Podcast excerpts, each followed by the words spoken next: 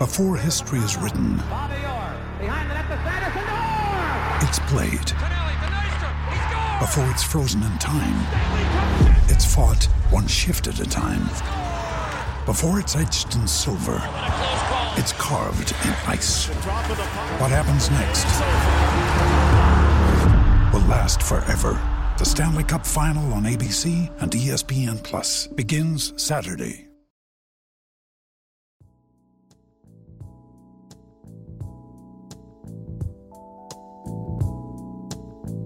Daniele, quindi come l'hai presa questa cosa di Messi al Paris Saint Germain? Bene, immagino. Sì, sì, benissimo, era quello che ci voleva per tutti quanti. Era proprio il. Volevamo proprio finirla così con uh, il calcio europeo. Volevamo vedere il giocatore più forte che si trasferisce a zero, è una squadra già la principale candidata a vincere la Champions League.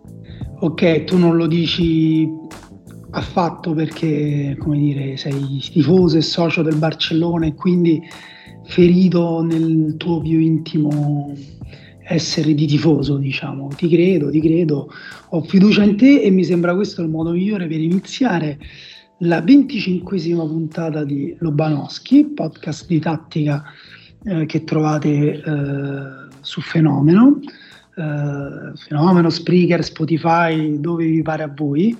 Eh, se non siamo da qualche parte, prendete il podcast e mettetecelo voi. Io sono Daniele Manosia e mh, dall'altro lato nella linea telefonica c'è Daniele V di, eh, v di Vlaovic, forse, non lo so, Morrone. Bella, bella, Vlaovic, va bene. Cioè la tua, v, la tua V può diventare la V del giocatore più in forma in quel momento che il cui nome inizia con la V, se vuoi. No, stavo Quindi... dicendo, devo dire che è il giocatore più lontano da me che possa immaginare, però va bene. Però giocate nello stesso ruolo, se no puoi prenderti Veretù, Daniele Veretù Morrone, puntata numero 25 come il numero di maglia di eh, Morosini, eh, giocatore eh, per Mario Morosini, giocatore scomparso di Livorno tanti anni fa, ma anche come Akansukur all'Inter, Miciu al Napoli, Rabiot alla Juve, Rabiot alla Juve Simi al Crotone, bella. Eh, bella, o anche Zola al Chelsea. Eh, forse questa è la migliore, diciamo, tra le 25. Sì, se proprio vi dovete fare la maglia numero 25, forse a questo punto vi conviene farvi la maglia di Zola al Chelsea. Parleremo per debuttare questa nuova stagione eh, che comincia in contemporanea con l'inizio della stagione calcistica in Serie A, col parlare di un aspetto tattico importante, sempre più importante e che definisce sempre di più ehm, il nostro campionato. Vuoi dirlo te quale Daniele? Sì, eh, la pressione alta attuata con le marcature a uomo.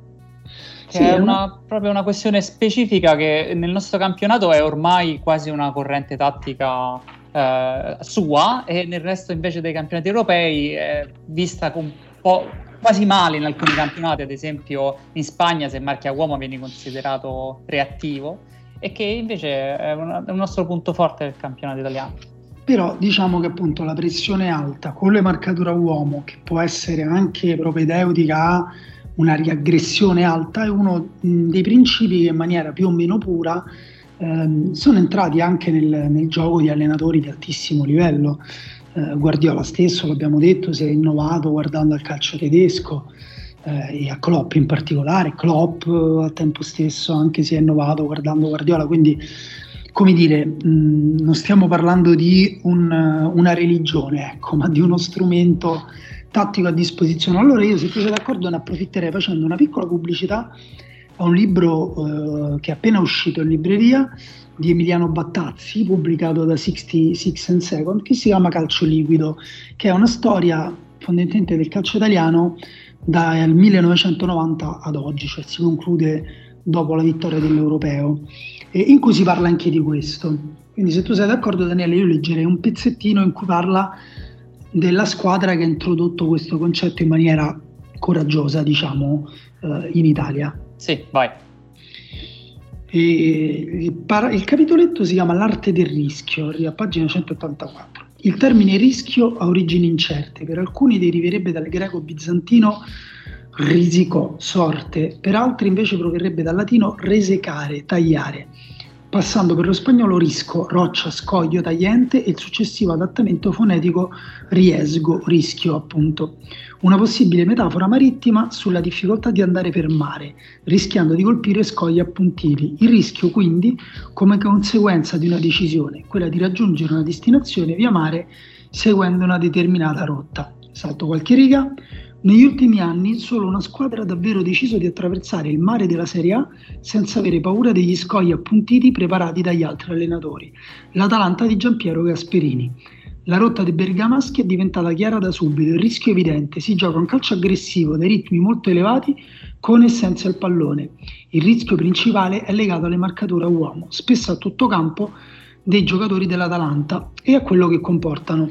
Oh, mi sembra molto interessante questo inizio, appunto trovate in Calcio Liquido di Emiliano Battazzi, perché ehm, solitamente si parla appunto di marcatura uomo, ehm, specie quando vengono fatte contro la squadra che si tifa, come un meccanismo difensivo un po' da pavidi, no? Appunto come dire non siete venuti a giocare a pallone, questa è una cosa che ho sentito dire anche ultimamente, per esempio da tifosi del Napoli eh, contro lo Spezia. E, eh, in realtà marcare uomo è difficile, è rischioso perché se ti, se ti salta, se perdi il duello individuale, ti si apre il campo dietro. Sì, inoltre marcare a uomo è rischioso anche perché condiziona gli avversari e li, li fa sforzare di più e questo ti porta anche a te però a squilibrare il tuo schieramento, perché tu dipendi anche da quello che fanno gli avversari in quel caso. Mm, faccio un esempio, il modo migliore per uh, superare le marcature a uomo sono i movimenti senza palla, ma se l'avversario fa dei movimenti senza palla profondi, il tuo giocatore segue il movimento senza palla e quindi in sostanza anche tu in quel caso ti stai aprendo alla possibilità che gli avversari possano attaccarti nel punto che hai scoperto. Esatto, diciamo che uh, fondamentalmente si si accetta il fatto che la propria struttura venga deformata dai movimenti degli avversari. Adesso questo poi faremo anche qualche esempio. Sì, certo. um, L'Atalanta ovviamente eh, è una storia di successo nel nostro campionato per i risultati ottenuti, ormai siamo, questo in corso è il sesto anno di Gasperini, eh, parliamo di una squadra arrivata tre o quattro volte se non sbaglio. Uh, no, tre volte è arrivata terza, una, la prima volta è arrivata quarta, è arrivata a pochi secondi da una semifinale di Champions League. Da una finale e, di Champions League, o sbaglio? Eh, no, era il quarto di finale col Paris Saint Germain, se non sbaglio. E, mm, sai, sai, io ho poca memoria, ma questa cosa l'ho guardata poco tempo fa. E, um, ed è una storia di successo perché, appunto, poi come dire, i risultati uh, azzerano ogni discussione. Però in realtà Gasperini era visto come un allenatore un po' visionario che appunto non poteva allenare una squadra grande perché le sue idee erano un po' eh, eccessive, le richieste sui giocatori troppo, eh, troppo rigide. E... Sì, inoltre ha avuto anche il, il fallimento all'Inter ha sì. contribuito proprio a, a, dare per bollarlo come appunto allenatore da squadre di bassa classifica, da allenatore che non poteva allenare grandi giocatori, invece nell'Atalanta sta allenando grandi giocatori e sta avendo successo proprio perché ha grandi giocatori. Sì, chiamiamolo mh, fallimento anche se è durato pochissimo, insomma poi se si va a guardare la storia più da vicino è, è stato dire, un momento molto desolante, immagino, nella vita eh, di Gasperini, in cui sicuramente sono venuti fuori anche eh, i suoi problemi, ma eh, in cui c'erano anche tanti problemi dell'Inter e ehm, ad ogni modo parliamo comunque di dieci anni fa. E, mh, L'Atalanta eh, ha influenzato il calcio italiano, anzitutto perché, um, non so se vi ricordate, se Daniele che te lo ricordi, i primi tempi, eh, quasi, sembrava quasi che, avesse, che, che, che barasse l'Atalanta di Gasperini, non si sapeva bene come eh, come poter contrastare l'aggressività a tutto campo di marcature eh, con un'intensità pazzesca. E piano piano da una parte il campionato italiano si è armato di contromisure eh, appunto una maggiore attenzione sulla costruzione anche dal basso perché chiaramente se fai saltare le marcature eh, col, col, palleggio basso poi ottieni dei vantaggi che ti ritrovi lungo tutto il campo risalendo o anche appunto lanciando e andando a giocare direttamente dietro le marcature. Ma l'influenza che ha avuto Gasperini l'ha avuta anche su allenatori che l'hanno, come dire, hanno integrato eh, i suoi principi. E prima di arrivare a questo però, mh, la cosa bella è che l'Atalanta mentre il resto della Serie A doveva sforzarsi per pareggiare l'intensità e l'attenzione sulle marcature e quindi anche sugli smarcamenti a uomo ehm, a cui li costringeva l'Atalanta, l'Atalanta ha un po' leggermente abbassato il ritmo eh, per poter eh, avere un gioco che durasse tutta una stagione, comprese le partite di Coppa, senza esaurire i propri giocatori e passando anche dei momenti in cui mh, non si va solo in verticale ma si prova a tenere palla. E, eh, e, adesso la cosa interessante è che l'Atalanta si ritrova a giocare contro squadre che la marcano a uomo eh, per tutta la partita o in alcuni momenti. Ad esempio, la prima partita di campionato è stata tra ehm, l'Atalanta e la squadra di quello che è il più grande allievo di, di Gasperini, che è Mirko Juric. Mirko si chiama, scusa, un vuoto di memoria. Si chiama Ivan. Ivan Juric, ecco, non so perché la, ero, mi, ero, mi sono spinto ad inventarmi il nome, e, che è il più grande allievo appunto di, di Gasperini eh, che è da poco tempo al Torino, sicuramente dovrà ancora lavorare per renderlo a propria immagine e somiglianza e che però appunto hanno già eh, dato vita a una partita estremamente intensa. Ma anche se si guarda la seconda partita di campionato dell'Atalanta, quella contro Bologna, tra l'altro eh, una partita finita 0-0, eh, il Bologna che ha passato anche lunghi momenti di difesa all'interno della propria area perché anche qui insomma non si può improvvisare um, un sistema di gioco così complesso per tutta la partita, in alcuni momenti marcava uomo l'Atalanta fino alla tre quarti atalantina. Al tempo stesso l'Atalanta, le migliori azioni che si è ricavata, si è avuto un po' di difficoltà a costruire nella tre quarti del Bologna, le migliori azioni che si è ricavata se le è ricavate rubando palla a, al Torino, eh, ad esempio al ventiduesimo un tiro di Ilicic nasce da una palla persa in costruzione dal Torino nella fascia centrale di campo. Quindi insomma sono ehm, situazioni che aiutano, eh, una strategia scusa, che aiuta sia nel, a difendere in maniera più, più sicura, lontana dalla propria porta e, ed efficace, ma anche poi proprio a costruirsi le azioni d'attacco. L'Atalanta è il migliore esempio in assoluto eh, di come sia una strategia completa che riguarda sia la difesa che l'attacco. Sì, tu hai parlato del Torino di Juric, Juric hai detto il principale allievo, Juric era un giocatore di Gasperini e di fatto Gasperini quindi ha iniziato un suo quello che in Inghilterra chiamano coaching tree, cioè da lui stanno uscendo fuori i suoi ex giocatori che diventano a loro stessa allenatori utilizzando la stessa filosofia di gioco. Ricorda molto Bielsa. In realtà io ho trovato che ci siano delle similitudini evidenti tra proprio l'approccio al calcio di Bielsa e quello di Gasperini. La prima è appunto la pressione con la marcatura uomo e anche nel caso di Bielsa si parlava di troppo rischioso, solo con le squadre piccole non ce la potrebbe fare, invece sta avendo molto successo, l'ha avuto in Spagna con l'Athletic Club, l'ha avuto in Francia con l'Olympique di Marsiglia, lo sta avendo adesso a Leeds in Inghilterra e si toccano tanto che ho trovato una dichiarazione di Juric in cui dice il mio calcio parte da Gasperini come stile di gioco. Quando gli chiedono eh, qual è un altro allenatore oltre a Gasperini che apprezza, lui dice Marcelo Bielsa sono ossessionato da lui per anni e lo sono ancora. Guardare il suo Leeds è divertentissimo. Non ho capito se uh, Gasperini si è ispirato a Bielsa o se sono arrivate alla stessa idea da posizioni distanti come può essere il calcio argentino degli anni 80 per Bielsa e il calcio italiano degli anni 80 per Gasperini. In realtà il fatto che sono arrivate allo stesso punto e quindi anche Gasperini piano piano sta aprendo una nuova breccia nel calcio italiano, una scuola tutta sua, perché non c'entra niente con Sacchi, non c'entra niente quindi con quella parte lì, non c'entra neanche nulla con Lippi, non c'entra nulla con quell'altra parte di Coverciano, è tutta quanta sua.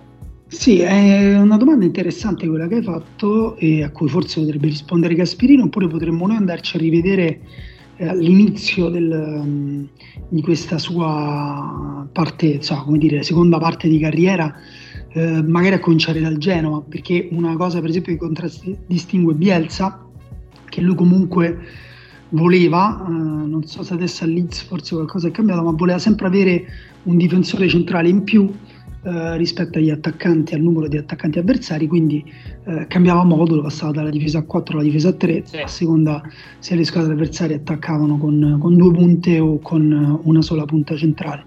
E, mm, invece no, questo l'Atalanta gioca sempre a 3, eh, il Torino di Juric giocherà sempre a 3 sì. e, eh, e, marcherà uomo, si, si, si attaccheranno, che poi tra l'altro il problema del, di quell'idea di Bielsa è che se io attacco con tre attaccanti eh, che però stringono verso il centro, poi di fatto ti costringo eh, comunque a giocare a te con, con, con, quattro, con quattro, difensori centrali, ehm, quindi diventa un po' complicato, ti tengo i terzini sempre bassi. E invece se una squadra attacca con tre punte, eh, i due esterni magari un po' più centrali, l'Atalanta e il Torino difendono con una difesa a tre. Sì, parità numerica anche contro tre attaccanti. Io ci tengo a fare un altro esempio di come questa strategia eh, poi deri- sia utile anche per eh, portare poi ai gol, perché si parla spesso di mh, gol nati da un errore in costruzione, a parte che se c'è un errore in costruzione quasi sempre dall'altra parte c'è una pressione alta, ma soprattutto ci sono molti gol che nascono perché la squadra recupera palla per un eh, rilancio lungo a cui la squadra avversaria è stata costretta per una pressione. Il Torino ha, pari- ha, perso, stiamo parlando di una squadra purtroppo che, ecco noi a parte l'Atalanta parleremo di tutte squadre che hanno fatto zero punti, quindi sembra un po' paradossale in queste prime due partite, ma insomma, non fatevi ingannare da, da, dai risultati. Il Torino ha perso in maniera molto sfortunata con l'Atalanta la prima partita, ha perso in maniera un po' più decisa la seconda, cioè un po' più diciamo meritando di perdere la seconda con la Fiorentina, che è un'altra squadra che fa dell'intensità e eh, della pressione un, um, uno dei propri principi di gioco, che è la Fiorentina di, di Italiano, però anche il gol che ha ricavato, il gol del 2-1 che è arrivato a partita quasi finita di Simone Verdi, nasce da, appunto, da una palla recuperata su un lancio lungo perché il Torino comunque faceva pressione alta. Abbiamo detto di Juric che l'anno scorso allenava il Verona, Quest'anno il Verona non allena di Francesco, in teoria è un allenatore molto diverso. È Zemaniano in teoria di Francesco, quindi 4-3 con difesa a zona. Difesa a 4 a zona, difesa alta, eh, a volte anche in maniera un po' suicida, senza portare appunto pressione eh, sulla palla. E, eh, invece è arrivato a Verona e ha detto ammetto di aver in passato di aver voluto applicare le mie idee su giocatori, su squadre che non erano adatti, qui sarò io ad adattarmi e si è adattato fino a fare un Verona che è la copia più vicina possibile al, al Verona di Juric. Si continuano a vedere marcatura uomo a tutto campo. L- una delle più belle partite, secondo me, eh, di questo inizio di Serie A è, quella, è stata quella tra Verona e Inter. Il primo sì. tempo assolutamente spettacolare in cui l'Inter, che comunque è una squadra molto tecnica, che l'anno scorso era comunque abituata a costruire dal basso e che ha dei difensori molto tecnici, dei centrocampisti molto tecnici, che abbassava Brozovic, cioè abbassava Cialanoglu, abbassava veramente tutti quelli che poteva abbassare, comunque faticava tantissimo a costruire proprio contro la pressione del Verona, uomo su uomo, si vedevano i tre difensori centrali del Verona. Eh, non, come dire, non è che siano detti prima della partita io marco Lautaro, io marco Geco, ovviamente una volta che entravano nella zona mh, li prendevano, però poi lì li seguivano. Gunther seguiva Lautaro fino oltre la metà campo, Cancellieri che giocava eh, sull'esterno seguiva Bastoni, Faraoni seguiva Perisic anche quando Perisic si accentrava, Ceccherini eh, che è il terzo difensore centrale si alzava invece su Barella che è la mezzala ehm, dal suo lato. Quindi insomma eh, era, era, abbastanza netto, abbastanza chiaro ed è un, un, sistema che poi ha pagato un po' per la fatica nel secondo tempo, però che ha messo in seria difficoltà all'Inter e ha fatto concludere il primo tempo al Verone di Francesco in vantaggio di un gol. Sì, va detto che il Verona è passato in vantaggio al quindicesimo minuto, quindi non ha fatto la, una partita, diciamo, arrivando al gol e poi capendo. No, no, è iniziata che il Verona da subito è andata a mille, ha segnato e da lì ha continuato con la sua strategia e stava anche riuscendo, perché il primo tempo, come abbiamo detto, è andata molto bene. La particolarità del tipo di approccio che ha Gasperini, che poi ha trasformato anche Di Francesco rimanendo fedele al Verona, è che eh, i, i due esterni alti ovvero quelli che sono gli attaccanti esterni, in realtà giocano nei mezzi spazi. Quando però non hanno il pallone vanno sui due ce- difensori centrali dell'Inter esterni e quindi praticamente erano a specchio con Skriniar e Bastoni che venivano sempre seguiti da, da una parte in sostanza Cancellieri che, si, che, andava su Bastoni e Zaccagni che andava su Skriniar, Barak che era quasi un uh, uomo veramente di fatto su De Vrij costringendo quindi il pallone ad arrivare sui giocatori si abbassava dell'Inter dal centrocampo, quindi come hai detto bene anche c'era Noglu che era la mezzala in teoria si abbassava molto per prendere palla e lì andava Ongla a seguirlo, Ilic a seguirlo, quindi era un movimento a fisarmonica quello della, del Verona per attutire ogni ogni volta l'uscita del pallone dell'Inter e renderla difficoltosa non soltanto perché aveva uomo su uomo, ma anche perché si adattava molto bene a quello che faceva l'Inter per rispondere. Oh, esatto, abbiamo fatto quindi l'elenco di tutte le marcature, ma la cosa interessante è eh, ancora una volta mh, per me questo cambio di idee di Francesco, poi vediamo quanto durerà, eh, però proprio il fatto che comunque ehm, anche un allenatore che viene da tutto un altro calcio riconosce l'efficacia eh, di un calcio di questo tipo. E arriviamo all'ultima mh, squadra e secondo me qui ha un cambio eh, ancora più interessante perché lo Spezia allenato da Diaco Motta. Allora, premessa, lo Spezia ha perso la prima partita con il Napoli anche qui in maniera um, sfortunata. No, no, ha scusa, scusa, ha pareggiato con il Cagliari e quindi ha fatto un punto. E, mh, anche qui in maniera uh, diciamo un po' sfortunata perché comunque ha fatto eh, una bella partita, soprattutto dal punto di vista appunto delle marcature, è andato in vantaggio di due gol e poi è stato recuperato da due gol eh, in pochissimi minuti eh, a mezz'ora dalla fine.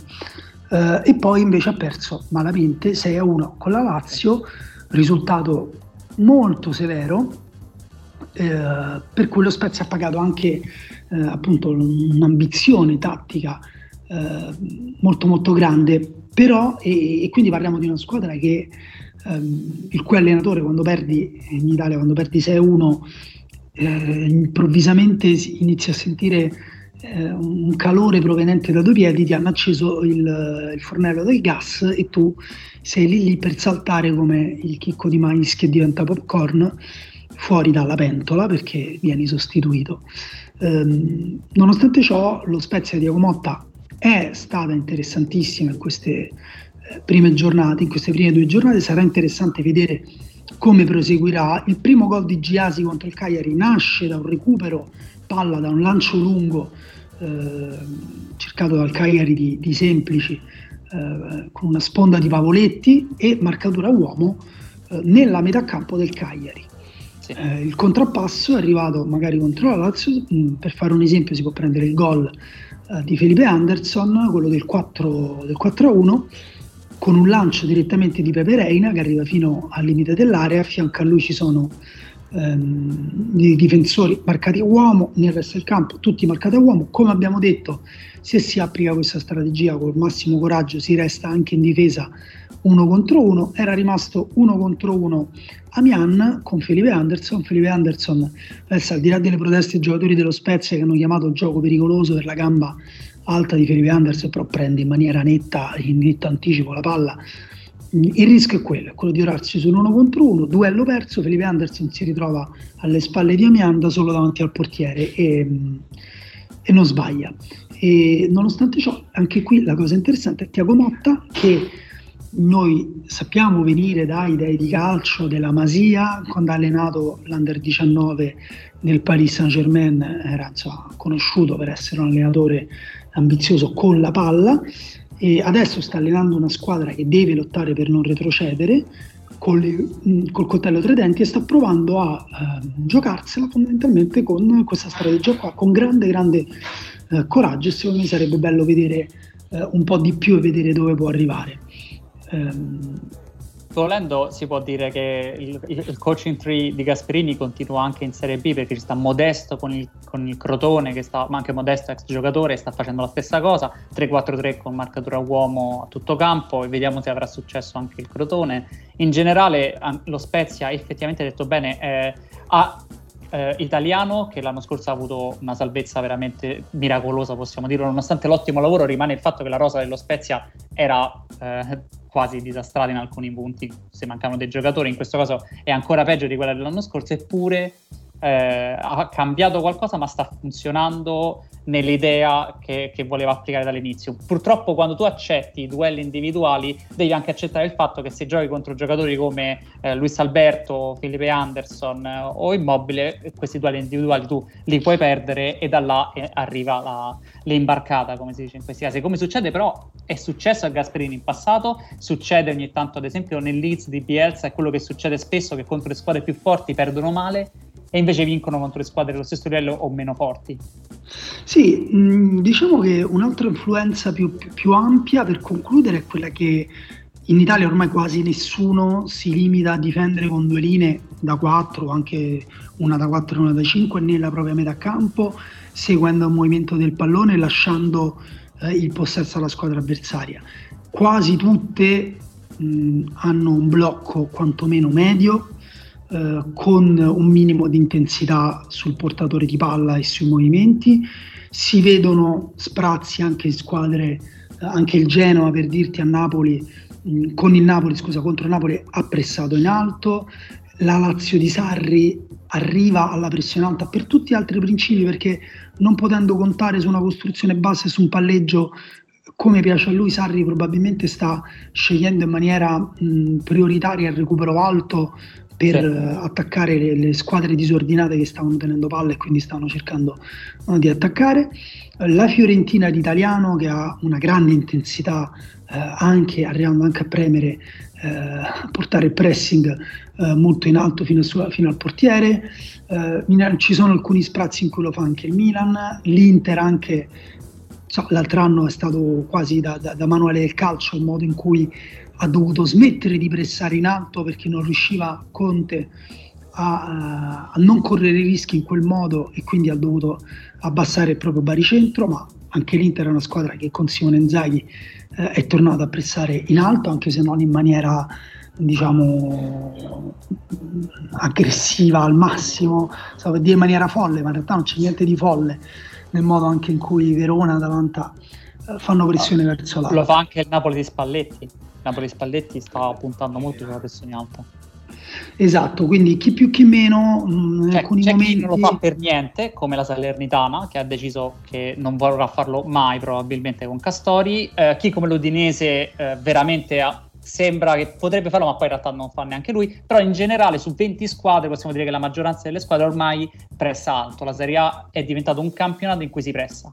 Sì, almeno in alcuni momenti, ripeto, comunque c'è un'intensità almeno nella zona, eh, nella fascia centrale di campo ehm, e questo sta cambiando il nostro calcio secondo me in meglio perché, ripeto, secondo me Verona-Inter è stata una bellissima partita, Torino-Atalanta è stata una partita eh, molto divertente, anche Fiorentina-Torino, eh, Genoa-Napoli è stata una partita divertente, quindi insomma eh, ben venga. E, mh, so, come dire, io penso che si possa concludere qui la nostra la prima puntata di questa stagione. Daniele, ehm, non so se vuoi dire qualcosa ai nostri ascoltatori, eh, in particolare avremmo potuto parlare anche volendo un pochino della, della nazionale italiana, perché comunque ci abbiamo vinto un europeo con una squadra che, che, che, che pressa in alcuni momenti in alto. Quindi mh, è sì, anche diciamo un argomento dopo... di, cui, di, cui, forse torneremo a parlare. Anche, sì, dopo due partite avevamo pensato che era un appunto tattico da fare perché era la cosa più interessante vista in questo inizio di stagione in cui la Juventus è iniziata molto male. Il, forse è interessante vedere come il quartetto davanti, anzi il quintetto davanti, perché Napoli, Milan, Inter, Roma e Lazio sono tutte quante squadre proattive, sono sembrate fino adesso. La Roma vediamo fin quando porta avanti questa cosa, le altre però sì, decisamente. Eh, la Lazio di Sarri è molto interessante e probabilmente la studieremo e torneremo anche a parlare di Champions League come abbiamo fatto la scorsa stagione seguendola da vicino le partite più importanti e quindi per il resto buona stagione a tutti quanti. Sì, detto questo appunto se um, gli è piaciuta questa puntata insomma, condividetela uh, anche so, non date per scontato, non vi sentite, cioè non abbiate paura del giudizio di chi vede la vostra condivisione perché eh, comunque noi vi manderemo nell'aria insomma tanto affetto per averlo fatto. Eh, trovate tutte le vecchie puntate su Spreaker, su Spotify oppure andate direttamente sul sito www.fenomeno.it e vi sentite pure gli altri podcast fatti dai eh, nostri eh, simpatici e bravissimi amici. Quindi grazie, grazie Daniele eh, Veretù Morrone. Ci sentiamo prestissimo, immagino. Ciao Daniele. Ciao.